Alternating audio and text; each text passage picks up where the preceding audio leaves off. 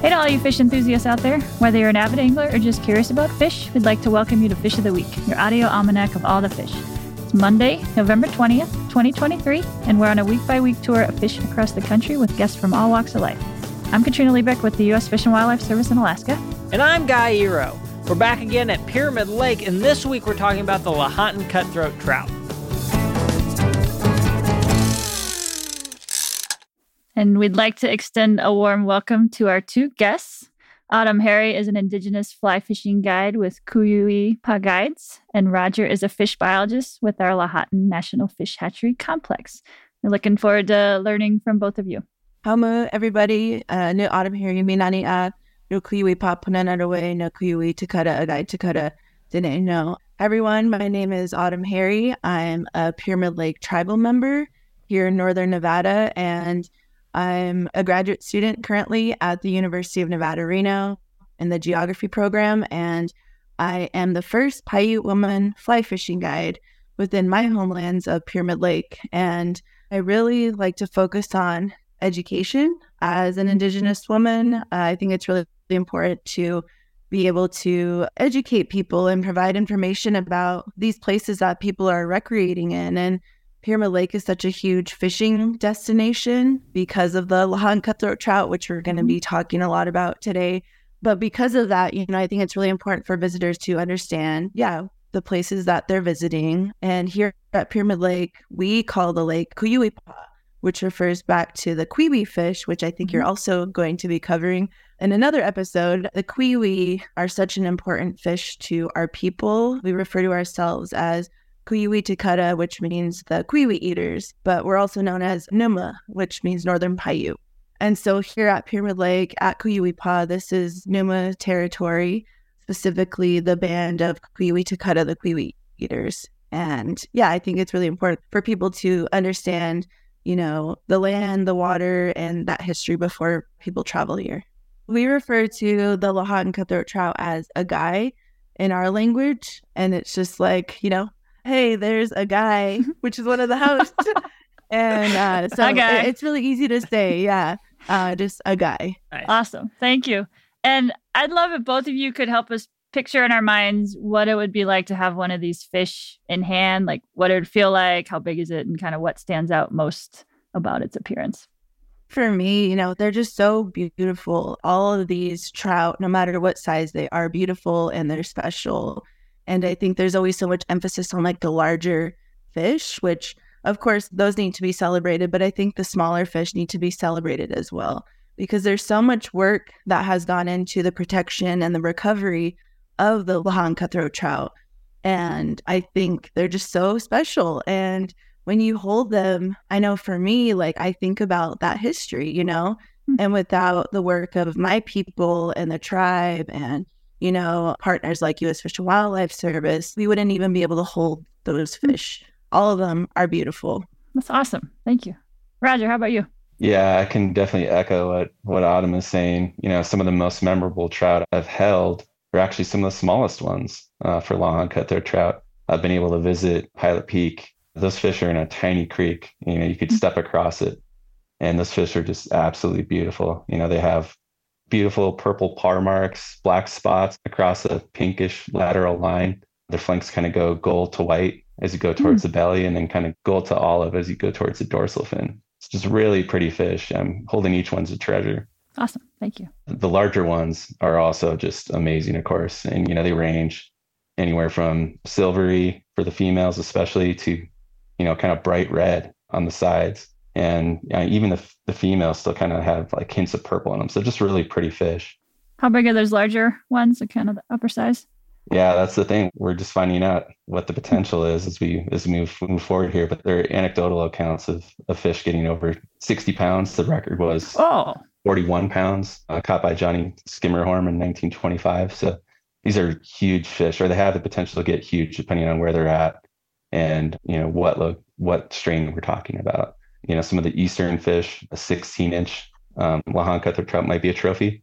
That's not even the minimum size for keeping in Pyramid Lake. So really depends where you're at on how big they can get. So real quick, I'd like to talk about the current geography great because we got a geography student here with us, as well as the kind of geologic history of where the Lahontan cutthroat trout exists. So, where is Pyramid Lake and what other lakes is it currently found in? And what was it like back in the day that allowed this fish to develop into this really large predator? Yeah, so we are situated 35 miles northeast of Reno, Nevada, and we're part of the Truckee River watershed.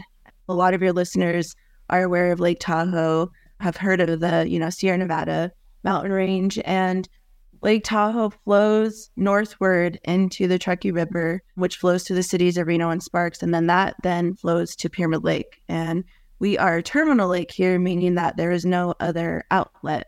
Pyramid Lake was actually part of ancient Lake Lahontan. Yep, the Pleistocene area, which was about 10,000 years ago, was a, a much wetter climate. And there were huge lakes, including Bonneville Lake and Lake Lahontan, which the Lahontan Cutthroat Trout get their name. But these huge interconnected water bodies and systems that used to exist a long time ago.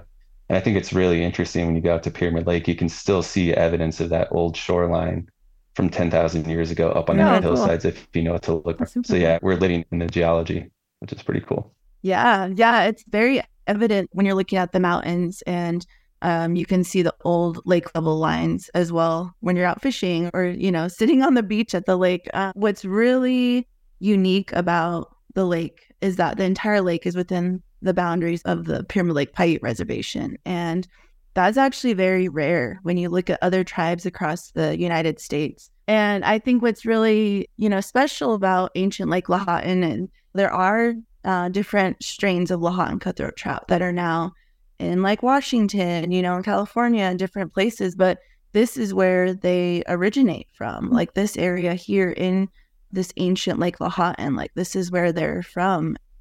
They were, you know, kind of known for having a lake life history strategy. So they would live in these large lakes and then go up the tributaries to spawn. Mm. And, you know, as the lake dried up, it left these remnant populations kind of scattered across eastern Nevada and some of the different mountain ranges. Pyramid Lake, Walker Lake, those large lakes remained, and these fish still were getting large in those lakes. Unfortunately, even in my time since I've been here, I've seen the fishery disappear at Walker Lake. Walker Lake isn't as deep as Pyramid. It only gets about uh, 70 feet deep at its current elevation. I think actually less now. And the water became too warm and too salty for cutthroat trout. So when I first showed up here in 2008, you could catch a dozen fish in an hour when you're fishing out there. Oh, wow. And now they're all gone. Or what's the cause behind that? Climate change is certainly an issue, but also just water diversions. That's the main issue. More water was diverted from Walker Lake than was necessary to maintain its elevation. So the lake kept declining over time. And eventually there was a, a temperature and oxygen squeeze that squeezed out the cutthroat trout. Oh man. Are there any left in Walker?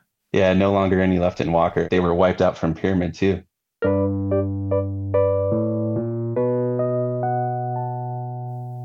Wiped out from Pyramid. We got them back. Can one of you tell us a little bit about this really interesting story of how we got the original strain from Pyramid Lake back in there? And is there any similar hope for that happening at, say, Walker Lake?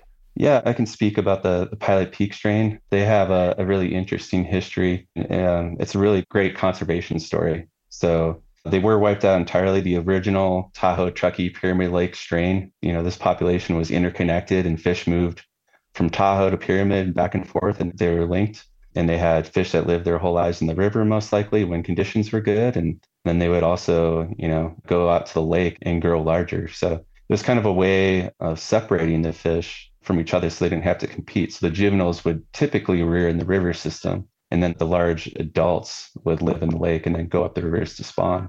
With the construction of Derby Dam in 1905, it severed that connection, and the fish are no longer able to access their really important spawning habitat up in the upper watershed where the water temperatures were colder and more suitable. With uh, the decline in the amount of water going to Pyramid Lake and you know cutting off habitat, the fishery slowly declined. And by the 1940s, there were no longer cutthroat trout in Pyramid Lake at all. Oh man. And they were thought to be gone forever. Fast forward uh, into the 1970s, and a fish biologist was out surveying some creeks out on the, the side of Pilot Peak and came across some cutthroat trout that didn't look like Bonneville's. Turns out, after consulting with a, a prominent fish biologist at the time, Dr. Robert Behnke, uh, that these fish appeared to be the original Pyramid Lake strain of Lahontan cutthroat trout. Fast forward again into the 1990s, some genetics research was done that confirmed their origin. They were able to compare these fish to museum specimens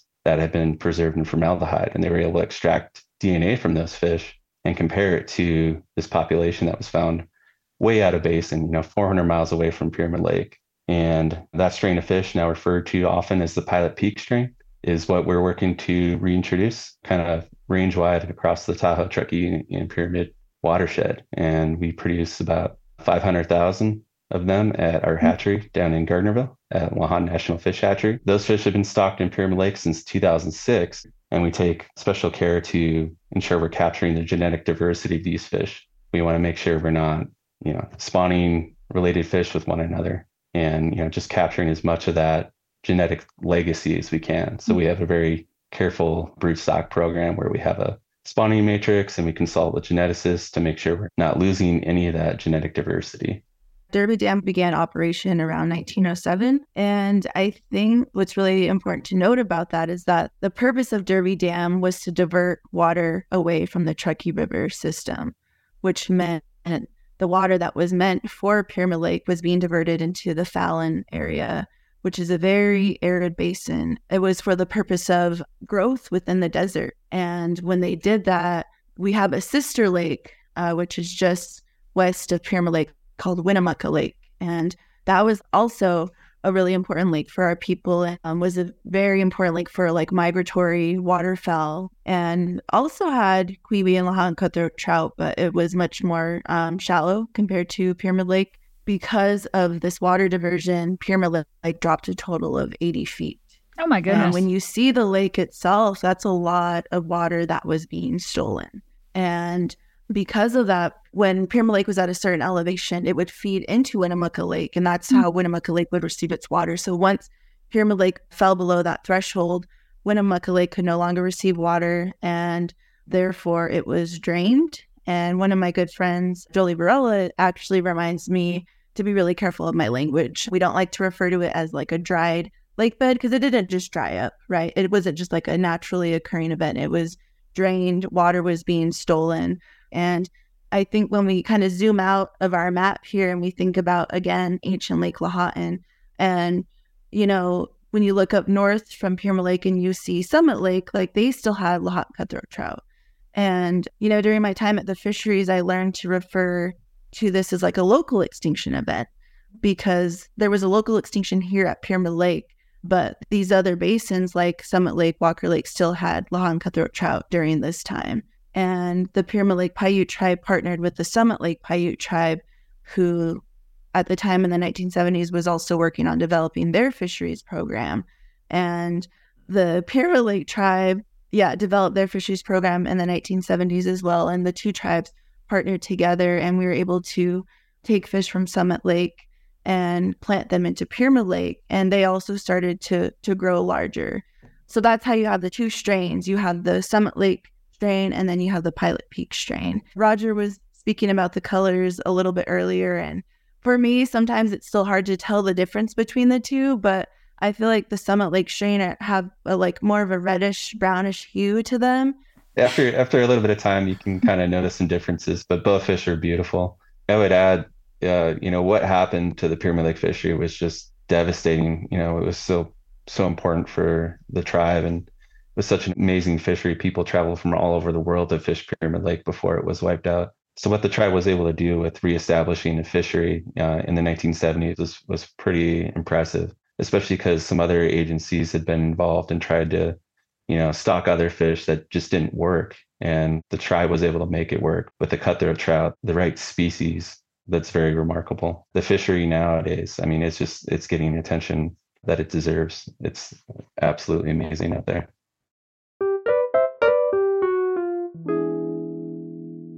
Autumn, I know you mentioned education is one of your goals, and I know you're uh, the first Indigenous fly fisher woman in your area, right? Who's guiding, and I'm just kind of curious if you could talk to us about those two things and how you're connecting people with these fish through through fly fishing.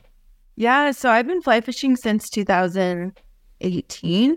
Compared to some people, that's fairly recent. But I've been fishing here my entire life and I grew up here ever since I was about six years old. My mm-hmm. dad and my mom, you know, took me fishing when I was really small. And I just grew this love for this fish. And my late father, Norman Harry, was actually one of the tribal leaders who was involved in the water rights negotiations. The tribe has full management of the lake. And we have our different partners, but you know, the tribe has our own water quality program, our own water quality standards. We have our work that we're doing, and we're like the primary managers of the lake itself, and which is why we developed the Pyramid Lake Fisheries. And because of this history with Derby Dam, our people knew that we wouldn't be able to have a successful recovery of the the trout and the cui-ui without regaining our water rights. And so there's been a lot of work with water rights negotiations and, you know, suing the federal government and making sure that upstream users, because you have Lake Tahoe, you have the cities of Reno and Sparks, you have Washoe County, Storey County. There's so many different stakeholders that are involved, and everyone who lives upstream of Pyramid Lake is having an impact on us downstream.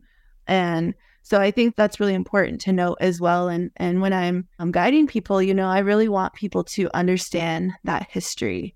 Within the last three years, you know, it's like the first time we've actually had tribal member guides. So I'm not mm-hmm. the only one. I'm the only woman, but there are two other tribal members who are fly fishing guides as well, which I think is amazing.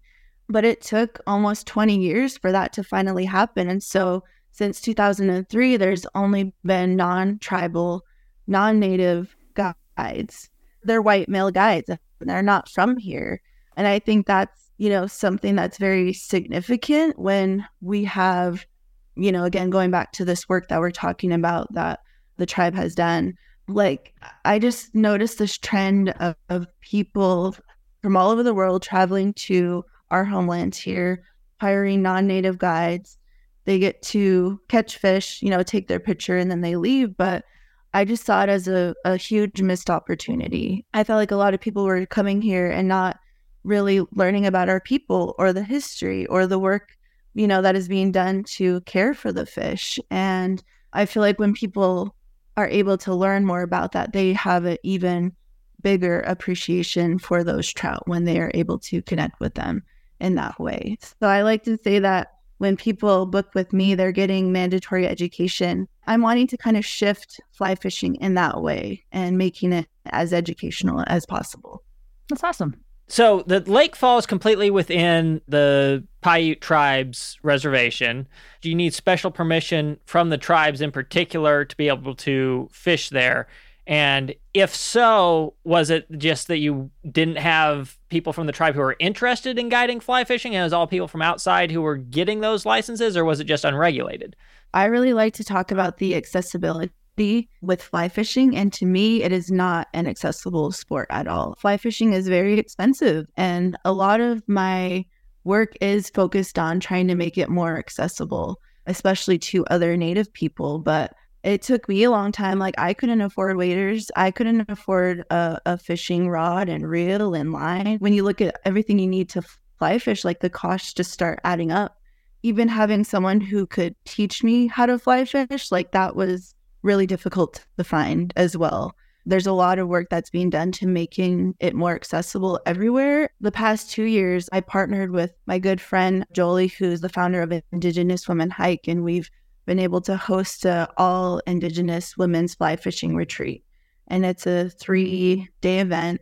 And it's other Paiute women who have never fished or fly fished before. And we're giving them the tools, we give them all the gear, and we take them to the Pyramid Lake fisheries and they learn about, you know, the history and they learn how to cast and they learn how to tie flies and they're given the tools to be able to fish successfully on their own. And it's just a really beautiful thing to see like all of these native women lined up on the shore fly fishing. And so I think because of the accessibility issues, like that's probably what's taken so long for other tribal members to want to learn how to fly fish. I don't think one is better than the other. I think our people have always been very adaptive. And so if we have access to a spin rod, which is much more affordable, and we can go out and cast our lures and catch fish, like that's a success, you know? we're able to feed our families in that way. And so there's a lot of work being done within the reservation to make fishing more accessible to, to everybody.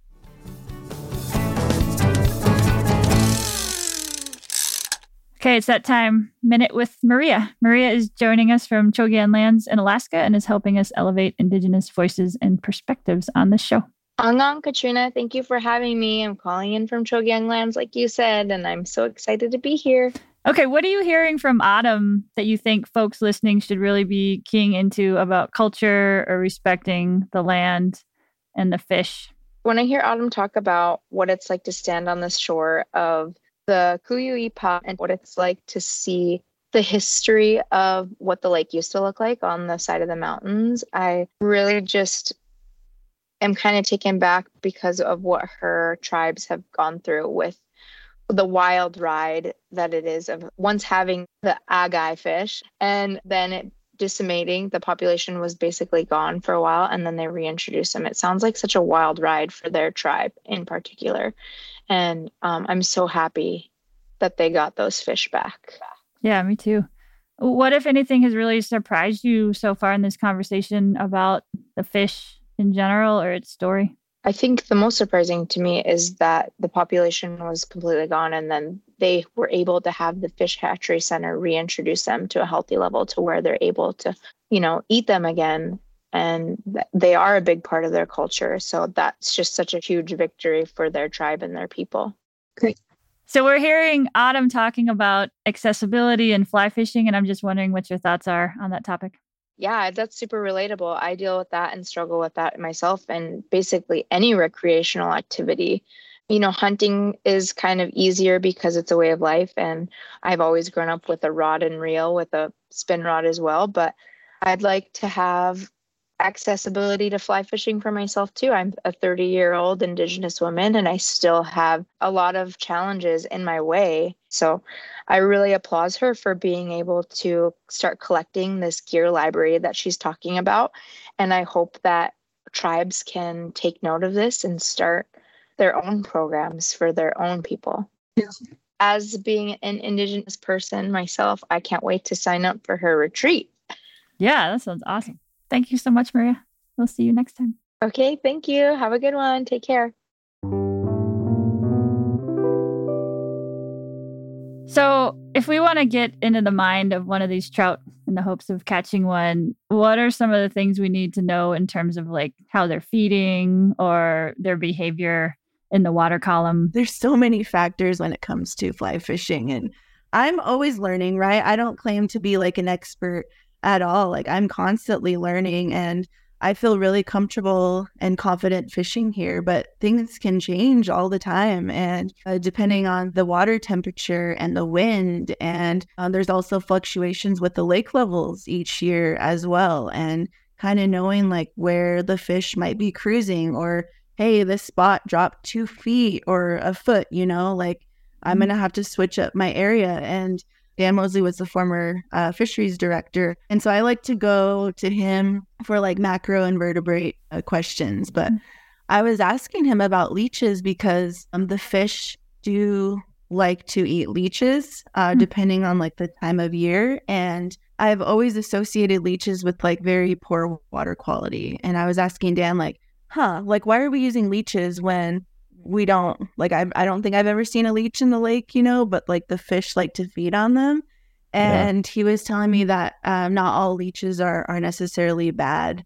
I think I should partner up with Roger one of these days and have the biology side and you know understanding like yeah what are they eating what what do they like to eat during this time but those are really important things to to understand and that's something that I'm working to understand even more. Yeah, it's interesting because I've always wondered that with leeches too. There's such an effective pattern out there, but they're not, you know, a big part of their diet. I think it's just the action that really attracts the fish. So a huge part of long cutthroat trout diet in Pyramid Lake is tui chub. It's kind of the base of the okay. food web. Mm. And so the Fish and Wildlife Service partners with researchers in the Pyramid Lake Fisheries Program uh, to monitor the tui chub population and make sure they're doing okay. Uh, one of the concerns is these fish are getting so huge now you know, are we overstocking lake? And so a lot of the monitoring was going to uh, answer that question and make sure we're not, because uh, we don't want to overstrip the food resource. But yeah, tui chub are a huge portion of the the La cutthroat trout diet. As soon as they can switch to eating a fish, as soon as they're big enough, basically to fit something in their mouth, they can eat something up to the, half their body length. Uh, they'll switch over to eating fish, but um, they'll still eat insects throughout their entire life too. There's uh, a number of big cutthroat trout that have been caught on Pyramid Lake that were caught on tiny chironomid patterns, um, you know, mahalo midges, that type of thing. So it's yeah, crazy uh, to see such a big fish. Yeah, yeah, and like picturing it going after a tiny fly. Um, that's yep. really cool. Roger, thank you so much for bringing up the tui chub. You know, we've been talking a lot about the trout and the cui-ui, but the tui chub are like a keystone species here, you know, and without the tui chub population, yeah, the trout wouldn't be able to grow to the sizes that they are. And I think that's also, you know, such a big reason when we were talking about Pilot Peak. The, the capacity of that stream and the ponds at Pilot Peak were so a lot smaller, right? Like very small. And as soon as the tribe and U.S. Fish and Wildlife Service um, partnered together, made that decision to reintroduce those Pilot Peak strain back into the lake. Like the fish then had access to the tui chubs and had capacity to grow. So I, I appreciate you bringing them up because we can't talk about the trout without talking about the tui chub. So getting into that difference between you know rivers and lakes and fly fishing I think a lot of people, when they think about fly fishing, they think about fish in the rivers. You're using the current to help move your fly and get it in front of fish. How does lake fishing, particularly lake fishing on a big lake like Pyramid, differ from river fishing for trout? Oh my goodness. If it's not clear, I'm queuing you guys up to talk about the ladders too. I thought that was the norm. I thought big fish were the norm everywhere. And then as I got older, I'm like, oh, this is very unique to here. But yeah, ladder fishing, if you Google like Pyramid Lake fishing, you'll see images of of people on ladders, and they're like ladder chairs. Hmm. And there's a lot of different designs that are coming out. There's ladders that have wheels on them. You can wheel it down to the lake. And what those ladder chairs allow you to do is there's beaches that have like a drop off right at the edge of the beach there. And then there's other beaches where it's very shallow for, uh, you know, a, a good size distance. And those ladder chairs allow you to take that ladder out to where the shelf is and where that drop off is and allow you to put your flies in where those fish are going to be cruising. Mm. And so the ladder chairs just uh, give you like even more access to those like primary, like really good fishing areas. The other thing that's nice about the ladders is they get you out of the water. And yeah. it's a winter fishing season out there in order mm. to protect the trout. So, you know, it's often cold and freezing cold. So, mm. um, getting out of that water and getting out of the waves okay. and getting your back cast elevated also helps out a lot. Do you have to yeah. be pretty still? Like, is the water pretty clear and you got to be like pretty still in your ladder? What's actually really fun, the ladder also lets you see him chase the fly right to you, okay, which so is kind of clear. a cool experience. Okay. How do you land a 10, 15 pound trout on a ladder? Oh my gosh, it's so exciting. I'm getting excited just thinking about it when you're indicator fishing, like you're just you your eye is on that bobber all day, you know. And when you see that bobber just like drop below the surface, like you set the hook.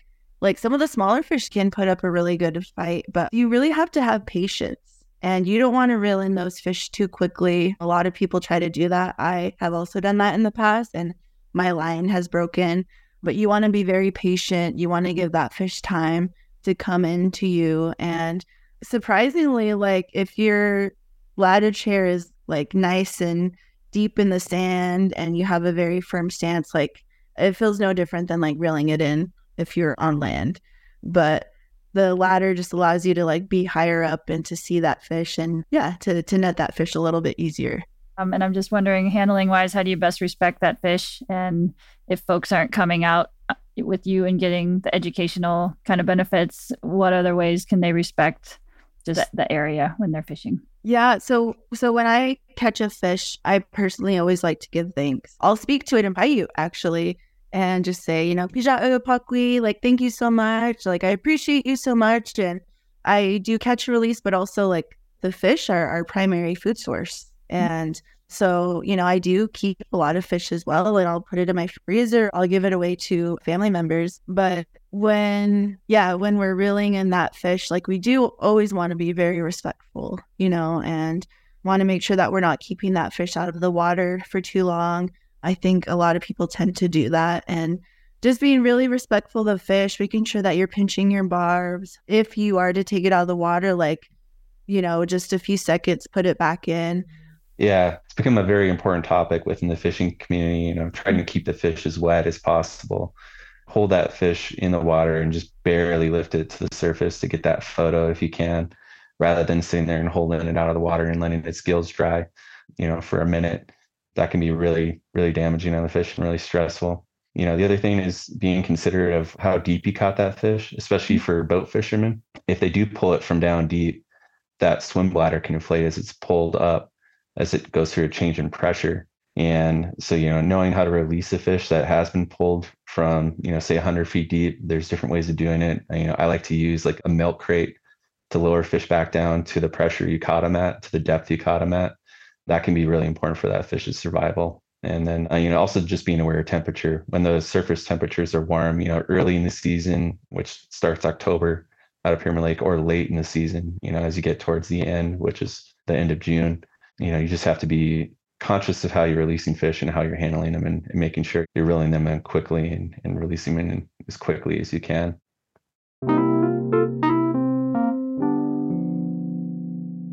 Roger, do you have any stories you'd like to tell us about your fishing experiences on Pyramid Lake?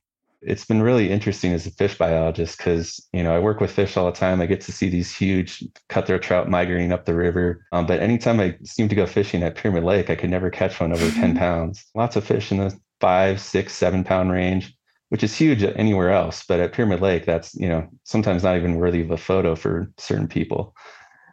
so um, finally, after uh, must have been 10 years of fishing out there, oh, I caught one over 10 pounds and I was float tubing and, you know, seeing all these big fish being caught around me by other float tubers that were fishing in the same area. And, uh, you know, ah, just getting discouraged, you know, and not hooking into anything that was big. And I was actually kind of trolling my fly back to my truck, kicking in my float tube, you know, kind of mm-hmm. in an act of defeat, but still being hopeful I might hook into something and then it finally happened. I finally caught one that was over, you know, over 10 pounds, probably 12 pound fish, 32 inches long.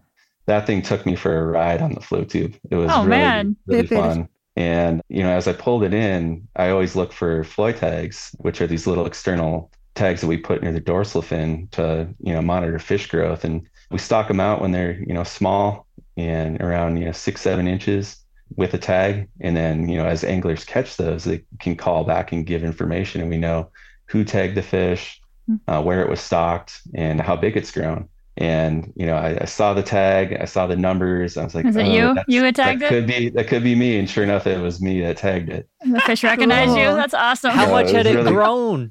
It was really cool. It had grown 25 inches Whoa. in five years of being out in Pyramid Lake, which is phenomenal growth. That's great. It was stocked stocked as a like a seven inch fish. That's pretty cool to tag it, it and then catch yeah. it on your float and tube. That's awesome. The, and the amazing thing is, you know, I might be able to catch that fish again.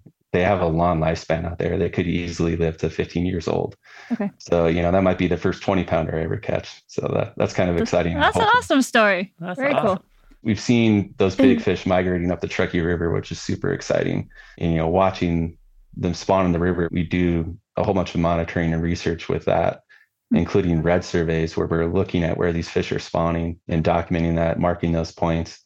And then we're, you know, operating the fish passage facility, getting our hands on these fish and getting data, putting tags in them if they don't already have it. And, you know, also doing research with acoustic transmitters so we can actively track how far up the river system they go and seeing how that differs from rainbow trout. So you've mentioned stocking, you've mentioned tagging, fish passage and I know you, you're from the Lahontan National Fish Hatchery Complex, and I'm just wondering, in addition to the hatchery, um, what is kind of scope of that complex? The Lahontan National Fish Hatchery Complex is kind of a unique hatchery in that we have a conservation brood stock. So we very carefully monitor the genetics of these fish. We're very careful with how we spawn them and how we produce them. And you know, each fish has a little microchip in it that we're able to compare to a genetic matrix and there's a lot that goes into it. So very different than your typical fish production hatchery, where we're very conservation focused and in preserving the genetic legacy of this native Lahontan cutthroat trout strain. I think in a lot of places, you know, hatcheries kind of get a really bad rep. Obviously, uh, it depends on like where it is, what type of fish are being stocked, what type of fish are being raised in hatcheries. And without our hatcheries here, without the hatcheries on the reservation, working with U.S. Fish and Wildlife Service, like uh, the tribe wouldn't have been able to have restored the population of the Lahontan cutthroat trout. We wouldn't have been successful without the usage of hatcheries and the tagging program and all of these things that go into it. Yeah, it's important awesome. that people appreciate that nuance. Thanks for that. We do a whole bunch of uh, really cool research with these fish, not only in Pyramid Lake and in the Truckee River, but we're also starting to reintroduce them into Lake Tahoe, which is exciting. The historic accounts of what the fishery was in Lake Tahoe, it was also amazing. You know, people were catching 100 fish per day back in the 1900s before they were wiped out. We're doing some research trying to understand, you know, how we can get these fish back in the system. Lake Tahoe is important in terms of being climate change resilient habitat. It's a high elevation uh, system with lots of different tributaries and, of course, a very deep lake, so nice and cold. Stocking uh, 100,000 cutthroat trout last year. Um, we're also actively uh, following fish with um, acoustic transmitters to kind of understand how they behave post stocking and you know see what temperature they're going to see how they're moving around the lake and, and we're learning a lot. So uh, a lot of exciting developments coming and i can't wait till we link the whole population back together again between lake tahoe the truckee river and pyramid lake. Awesome. Cool cool. Yeah. that'd be great. Any final call to actions from either of you in terms of how folks listening can help with conservation of this fish? We have to be really careful about all of the excess nutrients that are flowing downstream. We're really aware of the amount of people and upstream users because we do have these really important fish species, the cui-ui and the leopard trout that we are working to protect. And so because of that, us being a terminal lake, you know, there is a accumulation, bioaccumulation of these different nutrients within the lake. And so that's something that we're really, you know, always keeping an eye on with our water quality, water quantity, Anglers can help us out a ton by calling in any tagged fish they catch. That data is so important to us. Um, it really is citizen science. And, you know, we are stocking tagged fish um, in Lake Tahoe and also Pyramid Lake. So if an angler's out there and they catch one, look for that hotline number, record where you caught it, how large the fish was, and we'll get back to you letting you know where it was stocked and how long it's been in the lake and how much it's grown that data is so important and so exciting for us to get that data in. So anglers are a huge help. Maybe Roger tagged it. Yeah, maybe I tagged it. I think that's great. I really encourage folks to to do their research if they're going to be fishing or visiting an area, understand the history of that area, the people whose homelands you're on when you're out fishing, the recovery efforts that have been done to you know, ensure the survival of those fisheries. I can guarantee you, if you do that uh, extra research beforehand, like you are going to just develop an even deeper appreciation for those fish. You found the two people who could talk about Lahontan cutthroat trout all day long. Excellent. Thank you two so much. This was great talking really? with you. You have a ton of knowledge. It's super cool.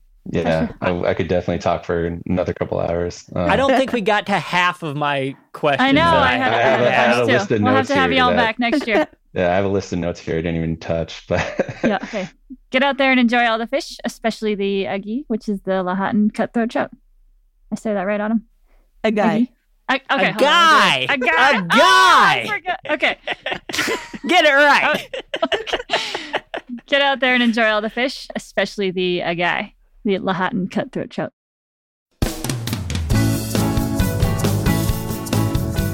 Thanks for listening to Fish of the Week. My name is Katrina Liebich, and my co host is Guy Eroh. Our production partner for the series is Citizen Racecar. Produced and story edited by Tasha A.F. Lemley. Production management by Gabriella Montequin. Post production by Alex Brower. Fish of the Week is a production of the U.S. Fish and Wildlife Service, Alaska Regional Office of External Affairs. We honor, thank, and celebrate the whole community individual tribes, states, our sister agencies, fish enthusiasts, scientists, and others who have elevated our understanding and love as people and professionals of all the fish.